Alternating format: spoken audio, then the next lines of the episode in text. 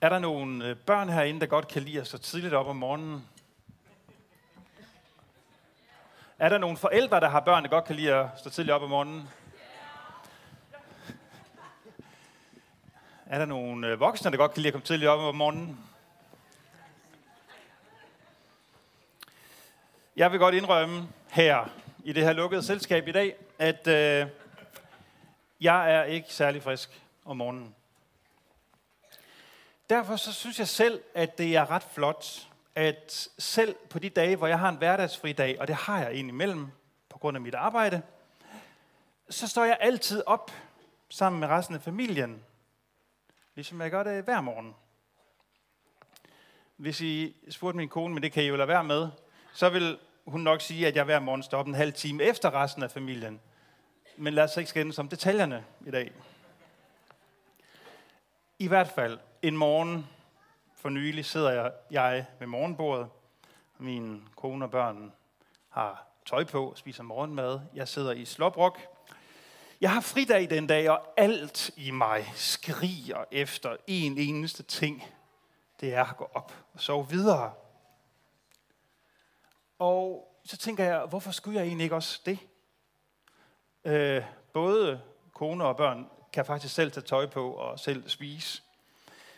Så jeg kigger træt rundt på resten af familien der ved morgenbordet, og så spørger jeg højt, er der egentlig nogen grund til, at jeg er her?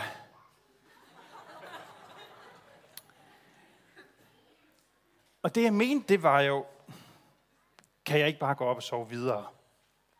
Men det kom til at lyde som et lidt dybere spørgsmål, end det var tænkt, og resten af familien kiggede lidt undrende på mig. Jo, det synes de jo nok, der var. Og så brød de sammen af grin, fordi sådan et spørgsmål, det aktiverer alt det, en dansker ved om sarkasme og spydige kommentarer. Jeg kan faktisk ikke huske, om jeg gik op og så videre. Men de fleste af os kender det her spørgsmål, tror jeg. Er der egentlig nogen grund til, at jeg er her? Hvad er meningen med det hele? Hvorfor er jeg til? Og ville det overhovedet gøre nogen forskel, hvis jeg ikke var her? Det for længst opløste danske popband Shubidua stiller spørgsmålet i en sang, som alle over 35-40 år herinde de kender. De øh, synger sådan her. Jeg voksede og koksede og fandt min plads i skyggen. Med ryggen op mod muren. Hvorfor blev jeg født? Nogle af jer kan høre melodien begynde at køre ind i hovedet. Sangen hedder Den Røde Tråd, og det er den titel, vi har lånt til den her påskegudstjeneste i dag. Du kender sikkert udtrykket den røde tråd. Hvis du skriver en opgave i skolen eller på universitetet, øh, eller læser en bog, eller ser en film, så er den røde tråd den logiske sammenhæng, den indre sammenhæng mellem alle de forskellige dele i det, du skriver, i det, du læser. Uden den røde tråd, så vil de store litterære værker ikke give nogen mening. Frost, filmen Frost vil heller ikke give nogen mening. Skønheden og udyret vil ikke give nogen mening. Et musikstykke for den sags skyld vil ikke give nogen mening, hvis der ikke var en rød tråd, en indre sammenhæng. Når vi læser en film, hører et stykke musik, ser en film, hører et stykke musik, læser en bog, så leder vi automatisk efter den røde tråd, den sammenhæng, der skal få det hele til at give mening. Som regel er det jo ubevidst. Men nogle gange så læser vi en bog eller ser en film, hvor vi, eller hører en ven fortælle en historie, hvor vi virkelig skal kæmpe for at finde den røde tråd og for at få det til at give mening, og så er det enten stor kunst eller noget bras. Det kan jo være flydende, den overgang. Er det ikke ofte sådan, vi kan have det med vores liv?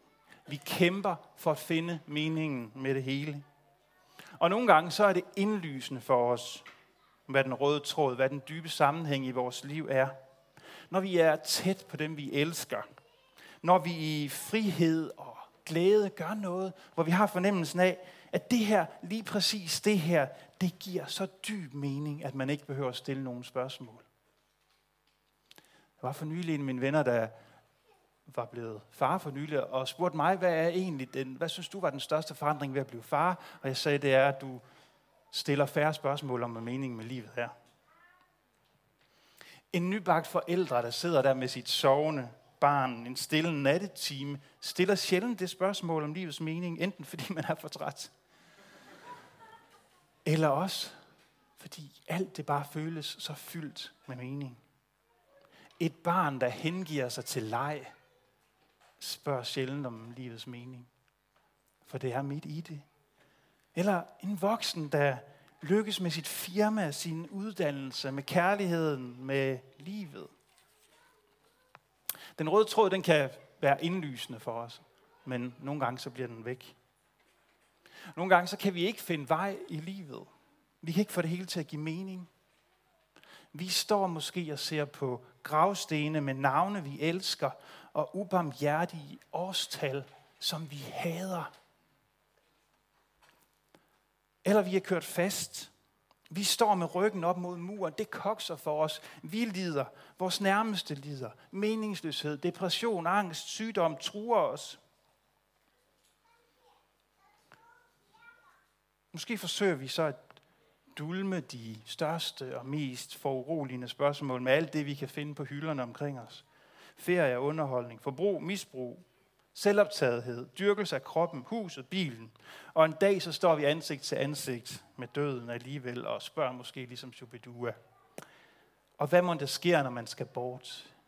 Når livets skjorte bliver for kort, hvor må den er den røde tråd?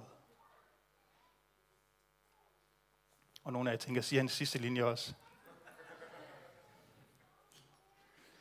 Det kunne han godt have fundet på, men gør det ikke i dag, fordi præster ikke må bande fra prædikestolen. Men hvor må den er, den røde tråd, der må der være en mening. Man må have været noget. I påskens begivenheder, der ser vi Guds svar på det spørgsmål. Den røde tråd er her. Den røde tråd i verden det der er den indre sammenhængskraft i universet og i vores liv, er Guds selvhengivende og selvopoffrende kærlighed, som vi møder den i Jesus, Guds egen søn, der bliver taget til fange, tortureret, hånet, ydmyget, forkastet, hængt op på et kors til en smertefuld død og lagt i en grav til evig glemsel. Hvis det der ikke var fordi, at rygterne om, at graven var tom, og at han var set i live, begyndte at sprede sig. Ikke som et løgn eller et manipulerende med bedrageri, men som et lys i mørket. Som en spirende blomst, der baner sig vej op af en vinterdød jord. Som et håb om, at det der ikke kan ske, det alligevel er sket. Og det rygte har spredt sig lige siden, at på tredje dagen var graven tom, fordi han ikke kunne holdes indspærret af døden. Og han gik rundt og mødte mennesker, ligesom han stadigvæk gør det. De jublede dengang. Ligesom de stadig ofte gør det, når det bliver mindet om hans opstandelse og møder ham.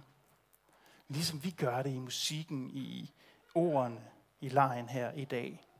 Er der nogen grund til, at jeg er her? Spørger du måske. Ja, svarer Gud. Der er så meget grund til, at du er her, at jeg døde for din skyld, for at du kan finde mening, tilgivelse, heling. Jeg vil gerne vise jer et billede,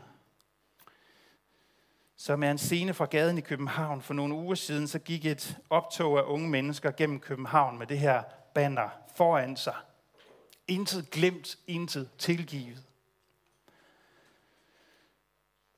Det var en hilsen til myndighederne, der for 10 år siden havde ryddet det tidligere ungdomshus på Jagtvej 69.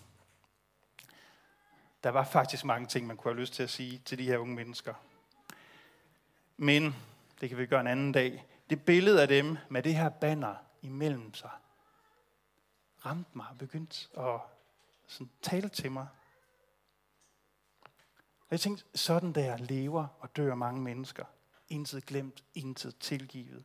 Uforsonet med sig selv og med det liv, der blev deres. påsken er en mulighed for at leve anderledes. Påsken er et stort banner, hvor der står, alt er tilgivet, alt er glemt. Det bliver givet til os af Gud. Menneskets andel i den historie, det var at lave korset og hænge Guds søn op på det. Det var det, vi kunne. Det var os, der lavede korset. Det var Gud, der døde på det. Og det var Gud, der opstod igen. Og det er os, der får lov til at lukke det ind i vores hjerter. At tage imod det, at vi i dåben bliver begravet med ham, som han blev begravet langfredag, og at vi opstår med ham, som han opstod påskemorgen. At det, som ikke burde kunne ske, det også kan ske med os. At vi skal overleve døden. At der gennem vores livs mange forskellige lykkelige kapitler og ulykkelige hændelser går en rød tråd. At der bag de mange smil og tårer, og bag de uudforskede gåder, går en rød tråd. At der under den stille desperation, fortvivlelsen når vi alle skal lægges i graven en dag, går en rød tråd.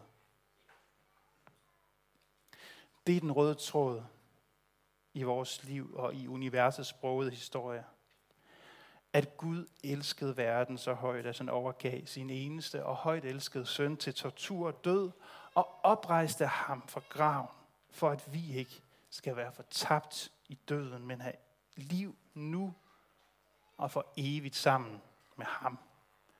Glædelig påske alle sammen. Amen. Lad os bede.